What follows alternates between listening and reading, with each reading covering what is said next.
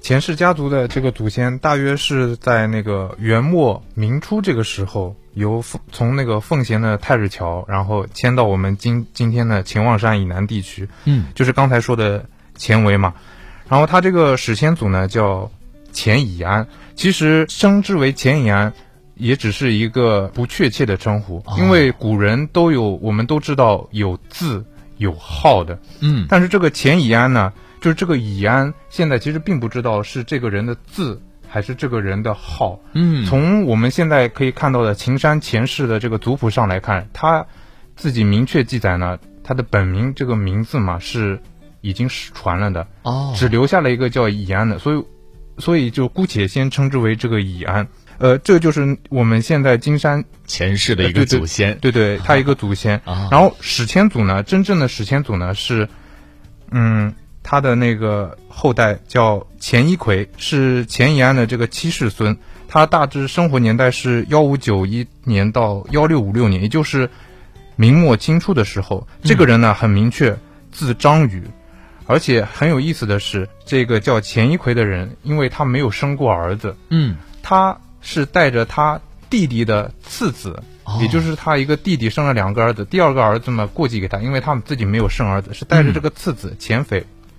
从今天的奉贤的太日桥，迁到我们金金山的这个秦山之南，也就是说，我我也就是刚才说的我们前围这个地方，当时的那个行政区划来看叫溆浦乡六堡二十三六图，嗯，再具体一点，就是一个地字围，就是大约就是在我们今天前围镇这个地方，他们的祖坟就是钱一奎他们来到金山之后的那个葬地，大致就在今天，现在应该叫金山卫镇的这个塔岗村。至于为什么迁居呢？呃，其实因为钱氏家族在史迁的时候，他毕竟是一个小人物嘛，如果家谱中没有记载的话，我们不可能妄下定论。是嗯，当然从年代来看，我只是猜想啊，他可能是要躲避这个明末清初这个战乱，嗯，因为像我我们这些地方，在清朝平定江南的时候，有所谓的扬州十日，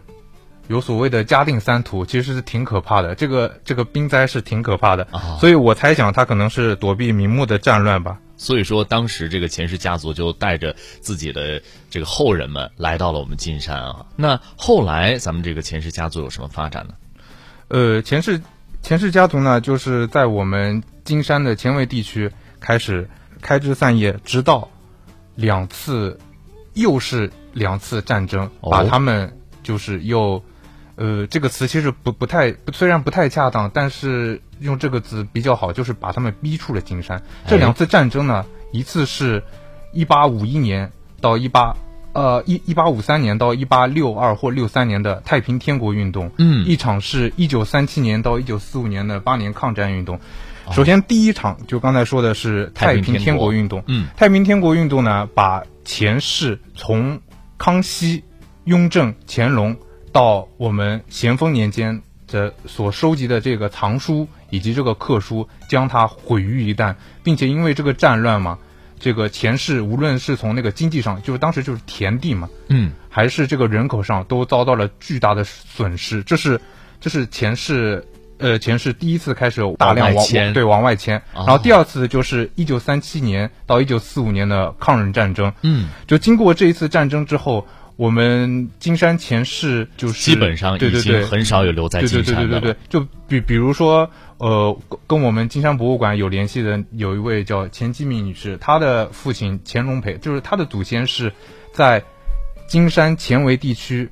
的清寿堂的这一支，这一支就是在这个战乱的时候就就迁到迁到市区去了，然哦后、然后。迁到市区之后嘛，因为这钱氏家族他是那个世家大族嘛，在是教教育方面又是很先进的，对对对对对对所让以孩子从小对就要接受高等的对教育。对对留留学的人也也很多，嗯，所以就一一一一留学了之后嘛，这个这啊个就人就迁居的更更分散了更分散了，更远了。据我所知，有湖北，嗯有河北，有哦陕西，就就他们这一支。嗯，他们一支就分对散对在了对对很对，多的地方。对对对对嗯。那可以说，刚才通过陈老师给我们大家的介绍，我们也了解到，呃，钱氏家族的后人们分散在了我们祖国的大江南北哈、